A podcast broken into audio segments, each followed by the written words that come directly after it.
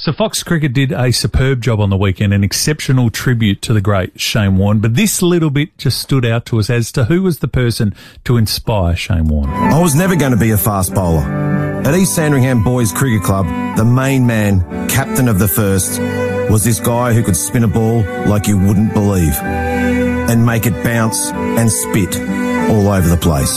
His name was Kim Pitt. So I began imitating Kim Pitt on those matting pitches.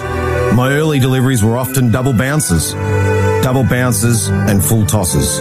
You name it. But I stuck at it. And I got pretty good at it. He's done it. Gary has absolutely no idea what has happened. to Oh, well, it was fighting. First time I've heard that. Uh, the cricketing world, well, we are still coming to terms with the sad loss of S.K. Warne. Joining us, his junior coach to pay tribute, Kim Pitt. Kim, condolences, buddy. We lost a ripper, didn't we? Oh, we uh, we certainly did. Thank you very much.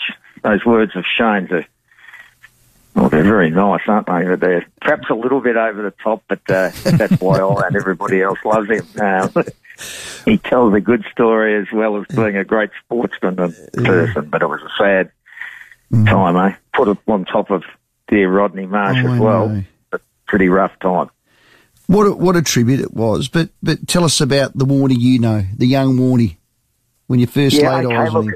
just to get to be, I was club captain. Have put it in nicely uh, that uh, I actually wasn't his junior coach. A gentleman, Ron Camplin, was that. But yeah, I was the um, the club captain and sort of coach. And when Yeah. he when he played a few senior games, after of course he didn't play senior games when he was under twelve.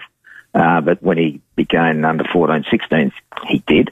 But uh, I still, uh, I followed the under 12s and I was a good mate of Ron's. I mean, he was, um, uh, I love the, his bit about, uh, I never saw him try and bowl medium pace. I mean, from even, I think, uh, and I, I know how much, well, everybody loved Dennis Lillee, um, but certainly, uh, so did Shane, and I, I watched that uh, just recently, the, the um, clip that uh, had my name there in it. And he was out there at um, Waverley, wasn't he, watching WS. And, um, but look, sorry, yesterday, Sandy, he was, he was a really great kid, like most of them, really passionate, but he was very good. I certainly agree, and I heard uh, Shaun Graf today. He, he was probably equally as good a batsman, if not, you know, even better at those early days. Leg spin bowling being pretty difficult after all. Um, but just a great, you know, kid. His parents were there at every game, like many others are, and you know, I did lucky enough to get to know them very well.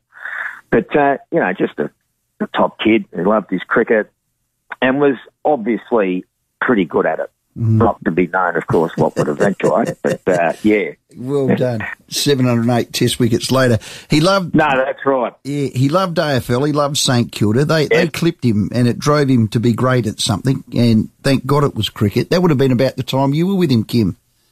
Uh, I, well, yeah, exactly right. I suppose so. That was, un, you know, of course, under nineteen footy or eighteen. What it was under nineteen, I think then. Yeah. Um, so it's a few years later, but look, he, look, he was absolutely devastated. You know, he, uh, I suppose, when something's your first love, um, and he'd already, yeah, I, I gather then, oh, I'm pretty sure then, then he went to St Kilda pretty much after that because he thought, well, I'll get into something. And after all, he had, you know, he played well at school after the Sandy and so forth. So, um, but yeah, it was a, a rough time for any kid, isn't it? Or you know, it goes on to this day when you get chopped from a footy list. It's pretty pretty tough for a young person. Kim is what we see is what we get with him. Was he making Oh, tins of baked beans back in the day too?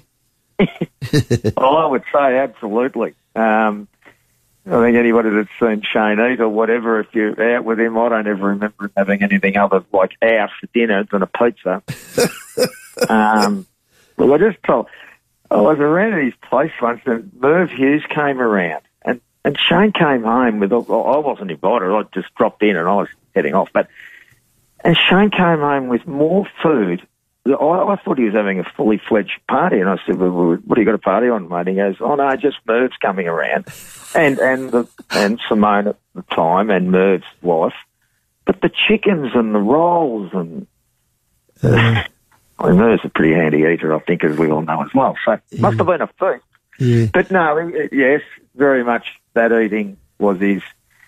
I think being one of the intriguing things, and I bet you you guys know this, and it's been, I think, nicely well documented. Shane, a lot of the drinking was just, uh, Shane was not a big drinker.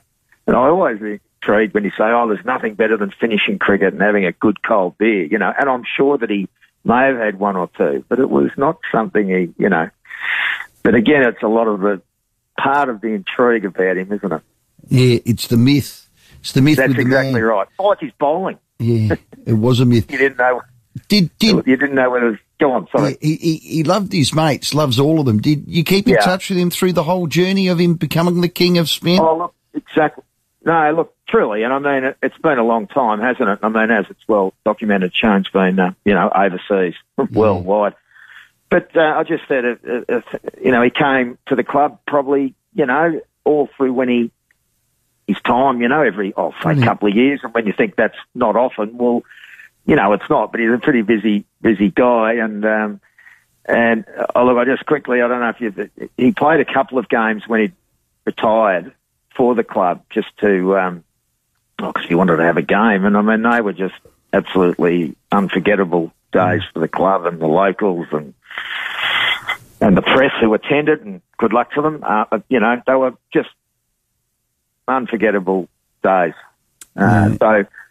No, and, and he was just, he's just such a, it's, it's well documented now, you know, he's warmth to everybody there. He just signed everything and anything and chatted to everybody. It was uh, fabulous. So, but personally, as I say, I, I'm like, you know, I don't want to, you know, his parents are lovely people, and I've, you know, gone over to England with them for that remarkable uh, tour when for his first test there in England, and lots of good times. Great memories. Thanks for sharing them, Kim. And again, condolences. It's a pleasure, Yeah. and keep well, everybody. Eh? Yeah, well said. Life is so short, is so fragile, and Kim shared a bit of his, um, well, early days with the great man, a true Aussie legend, SK Warne. So Shane talked about that he and Jason went to Waverley to see the first uh, World Series cricket, and it was all about Dennis Lillee and fast bowlers. But then he saw East Sandringham Cricket Club legend Kim Pitt just Making rolling leggies and went, "I'm going to do this." And Well, he did. look what he created. Everyone has somebody that inspires them to do something. Kim so Pitt, our guest. Shane Warne, of course, tragically passing at the age Oh, of no. 52.